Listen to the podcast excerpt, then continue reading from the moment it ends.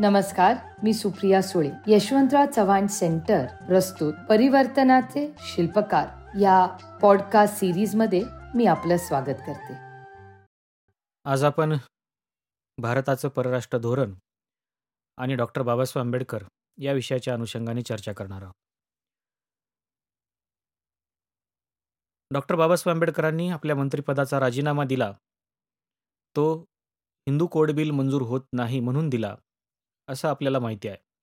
आपण जर त्यांच्या या राजीनाम्याकडे बारकाईने लक्ष दिलं तर आपल्या लक्षामध्ये येईल की हिंदू कोडबिलाबरोबरच इतर आणखी पाच कारणं त्याच्यामध्ये होती ज्याच्यामुळे डॉक्टर बाबासाहेब आंबेडकरांनी आपल्या मंत्रिपदाचा राजीनामा दिला होता.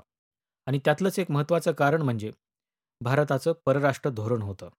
बाबासाहेब आंबेडकरांना भारताच्या परराष्ट्र धोरणाची खूप चिंता होती आणि म्हणून ते म्हणतात की मला खरी चिंता आहे ती भारताच्या परराष्ट्र धोरणाची. पंधरा ऑगस्ट एकोणीसशे सत्तेचाळीसला भारताला स्वातंत्र्य मिळालं. तेव्हा भारताबद्दल वाईट विचार करणारे किंवा वाईट चिंतणारे कोणतेही देश नव्हते किंवा एकही देश नव्हता. पण मागील चार वर्षात मात्र यात अचानक बदल झाल्याचं आपल्याला दिसून येतं. जगातील प्रत्येक देश हा आपला मित्र होता पण आज हे सर्वच मित्र आपल्याला सोडून गेलेले आहेत. एकूणच ही परिस्थिती जेव्हा आपण पाहतो तेव्हा आपल्याला असं वाटतं की या सर्वच मित्रांनी आपल्याला आता वाळीत टाकलेला आहे. पण आपण सुरकुतलेल्या चेहऱ्यानं युनोच्या निर्णयावर आपल्या ध्येयाचा पाठलाग करीत आहोत असं डॉक्टर बाबासाहेब आंबेडकरांना वाटतं. ते म्हणतात की जेव्हा मी आपल्या परराष्ट्र धोरणाचा विचार करतो तेव्हा मला बिस्मार्क आणि बर्नार्ड शॉ यांच्या एका वाक्याची आठवण होते. ते म्हणाले होते की राजकारण इच्छित तत्व ध्येय साध्य करण्याचा खेळ नसून राजकारण हा शक्यतांचा खेळ आहे. चांगली तत्वे ही चांगली असतात पण अति चांगुलपणा हा राजकारणामध्ये घातक असतो. आणि जेव्हा आपण हे बघतो त्यावेळेस आपण इतर राष्ट्रांसोबत किंवा आपलं परराष्ट्र धोरण आखत असताना आपण अति चांगुलपणा दाखवतो आहोत का असा प्रश्न बाबासाहेब आंबेडकर उपस्थित करतायत. बाबासाहेब आंबेडकर म्हणतायत की मी जेव्हा आपल्या परराष्ट्र धोरणाचा विचार करतो किंवा त्याच्या परिणामांवर बोलतो किंवा त्याचा विचार करतो तेव्हा त्याचा थेट परिणाम हा भारताच्या तिजोरीवरती होतो असं ते सांगतायत.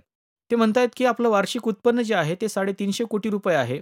कर रूपाने हा साडेतीनशे कोटी रुपयाचा महसूल आपल्याकडे जमा होतो आणि त्यातले जवळपास एकशे ऐंशी कोटी रुपये आपण भारताच्या सैन्यावरती खर्च करतो. बाबासाहेब आंबेडकर म्हणतायत हा खर्च म्हणजे आपल्या परराष्ट्र धोरणाचा एक परिणाम आहे. आपल्याला ही रक्कम स्वतःच्या संरक्षणाकरता खर्च करावी लागत आहे. कारण आपल्याला आता कोणीही मित्र उरलेला नाही. आणि म्हणून जवळपास देशातल्या उत्पन्नाचा पन्नास टक्के भाग हा आपल्याला आपल्या सुरक्षेवरती खर्च करावा लागत आहे. जर आपण एवढा पैसा हा आपल्या बाह्य सुरक्षेवरती खर्च करू लागलो तर देशाच्या अंतर्गत सुरक्षेचं काय हा डॉक्टर बाबासाहेब आंबेडकरांच्या समोरचा एक प्रश्न होता. ते म्हणतायत की आपला पाकिस्तानशी वाद हा आपल्या परराष्ट्र धोरणाचाच एक भाग आहे. आणि या वादाचे बाबासाहेब आंबेडकर महत्त्वाची दोन कारणं सांगतायत. एक म्हणजे काश्मीर प्रश्न आणि दुसरा म्हणजे बंगालमधील आपल्या जनतेची जी काही स्थिती आहे ती. आणि म्हणून बाबासाहेब आंबेडकरांनी हे सांगितलं की काश्मीरचा प्रश्न हा तात्काळ मिटला पाहिजे अशा पद्धतीचं परराष्ट्र धोरण आपल्याला आखता आलं पाहिजे. आणि म्हणून त्यांनी काश्मीरच्या बाबतीमध्ये सुरुवातीला जो तोडगा सांगितला तोडगा सांगत असताना ते म्हणतायत की माझ्या मते हा प्रदेश प्रामुख्याने संमिश्र राज्याचा आहे. म्हणजे जम्मूमध्ये हिंदू आहेत लडाखमध्ये बौद्ध आहेत तर काश्मीरमध्ये मुस्लिम आहेत.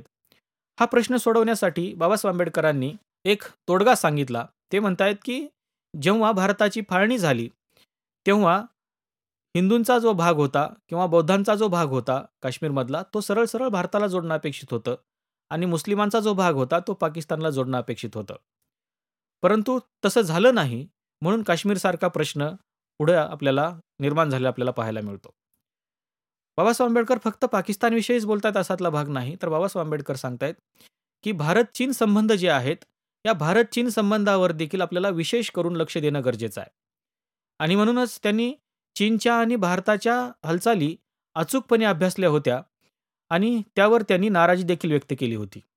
आणि सगळ्यात महत्त्वाची गोष्ट म्हणजे पंडित जवाहरलाल नेहरू यांनी भारत चीन संबंधामध्ये जो काही एकवीस एप्रिल एकोणीसशे चोपन्नला पंचशील करार केला त्याच्यावरती बाबासाहेब आंबेडकर खऱ्या अर्थानं नाराज झाले.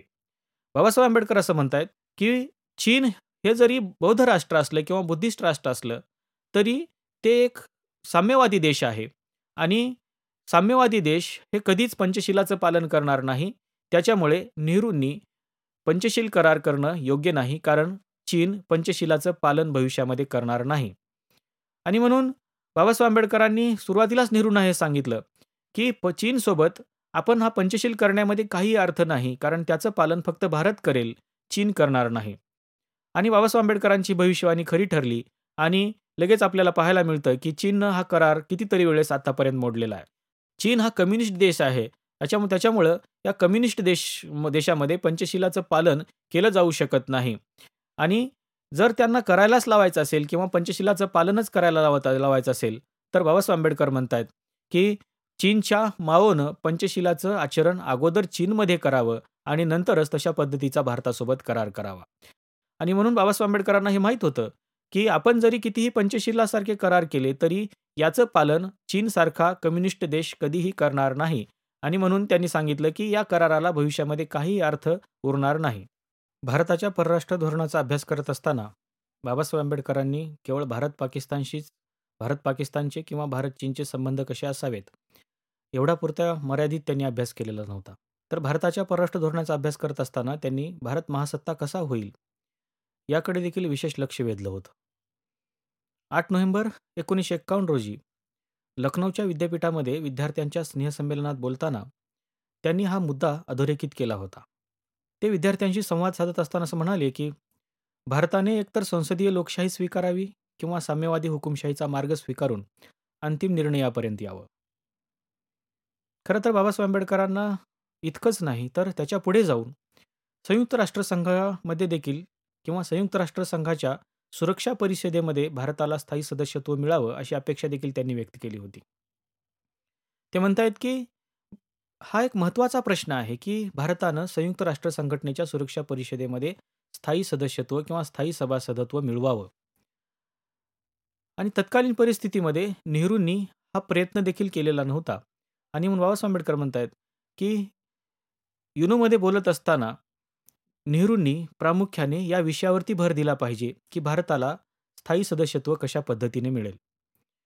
परंतु तत्कालीन परिस्थितीमध्ये भारताने चीनला पाठिंबा दिला आणि चीनला युनोमध्ये स्थायी सदस्यत्व मिळावं म्हणून प्रयत्न केले.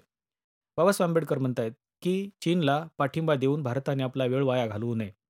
कारण चीन भविष्यामध्ये आपल्याला कोणत्याही प्रकारची मदत आंतरराष्ट्रीय स्तरावरती करणार नाही. याची जाणीव बाबासाहेब आंबेडकरांनी तत्कालीन परिस्थितीमध्ये करून दिली. आणि आजच्या परिस्थितीमध्ये जेव्हा आपण बघतो तेव्हा काश्मीरचा मुद्दा जेव्हा युनोमध्ये गेला तेव्हा चीनने भारताची बाजू तिथे लावून धरली नाही. आणि बाबासाहेब आंबेडकरांनी जी भविष्यवाणी केलेली होती किंवा बाबासाहेब आंबेडकरांनी चीनच्या बाबतीमध्ये जे वक्तव्य केलेलं होतं ते तिथं खरं झालेलं आपल्याला पाहायला मिळतं. बाबासाहेब आंबेडकरांची भूमिका ही परराष्ट्र धोरणाच्या बाबतीमध्ये अतिशय सडो सडेतोड होती. आणि म्हणूनच द टाईम या मासिकाने डॉक्टर बाबासाहेब आंबेडकरांच्या या भूमिकेविषयी लिहित असताना या मासिकाने असं म्हटलं होतं की डॉक्टर आंबेडकर हे एकमेव भारतीय अधिकारी आहेत की ज्यांनी चीनसोबतच्या अतिमित्रत्वावर आणि अमेरिकेबरोबरच्या अल्पमैत्रीबद्दल नेहरूवर उघडपणे टीका केली. यावरून डॉक्टर बाबासाहेब आंबेडकरांच्या सडेतोड भूमिकेची आपल्याला जाणीव होते आणि बाबासाहेब आंबेडकरांच्या परराष्ट्र धोरणाचा अभ्यास किंवा त्याची त्यांची जी दूरदृष्टी होती ती कशी होती हे लक्षात येतं. याचंच एक छोटंसं उदाहरण आपण पाहून याचा समारोप करू. एकोणीसशे एकोणचाळीस साली रशियाच्या राज्यक्रांतीबद्दल एक पत्रकाराने बाबासाहेब आंबेडकरांना प्रश्न विचारला. तो असं म्हणाला की रशियाची राज्यक्रांती झाली तशा पद्धतीची राज्यक्रांती भारतामध्ये व्हावी असं तुम्हाला वाटतं का?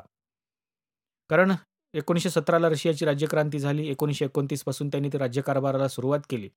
आणि एकोणीसशे एकोणतीस नंतर एकोणीसशे एकोणचाळीस म्हणजे राज्यकारभाराला सुरुवात केल्यानंतरही दहा वर्ष त्याच्यानंतर बाबासाहेब आंबेडकरांना त्यांनी प्रश्न विचारला की रशियाच्या राज्यक्रांतीबद्दल नेमकं तुम्हाला काय वाटतं? त्यावेळेस डॉक्टर बाबासाहेब आंबेडकर म्हणतायत की रशियाची राज्यक्रांतीची चर्चा जगभरामध्ये होते आहे. तशा पद्धतीची क्रांती भारतामध्ये देखील व्हावी असं अनेक विचारवंतांनाही वाटतं आहे. किंवा अनेक जग जगातले अनेक राष्ट्र ह्या रशियाच्या राज्यक्रांतीकडे आकर्षित झालेले आहेत. पण बाबासाहेब आंबेडकर म्हणतायत की रशियाची राज्यक्रांती मला फ्रेंच राज्यक्रांतीपेक्षा देखील महत्त्वाची वाटते. पण रशियाच्या राज्यक्रांतीचा डोलारा ज्या विचारावरती उभा आहे ते विचार चुकीचे आहेत. त्याच्यामुळं रशिया एके दिवशी कोसळल्याशिवाय राहणार नाही. बघा एकीकडे जगभरातले लोक जगभरातले विचारवंत या रशियन राज्यक्रांतीचा पुरस्कार करत होते. आपल्या राष्ट्रामध्ये देखील अशा पद्धतीची क्रांती व्हावी अशी अपेक्षा व्यक्त करत होते. त्याच वेळेस बाबासाहेब आंबेडकर म्हणतायत की रशियाच्या राज्यक्रांतीचा डोलारा ज्या विचारावरती उभा आहे ते विचार चुकीचे आहेत. त्याच्यामुळं रशियाच्या राज्यक्रांतीचा डोलारा एके दिवशी कोसळल्याशिवाय राहणार नाही. आणि बाबासाहेब आंबेडकरांची ही भविष्यवाणी जवळपास एकोणीसशे एक्क्याण्णवला खरी ठरली आणि रशियाचे सव्वीस तुकडे झाले.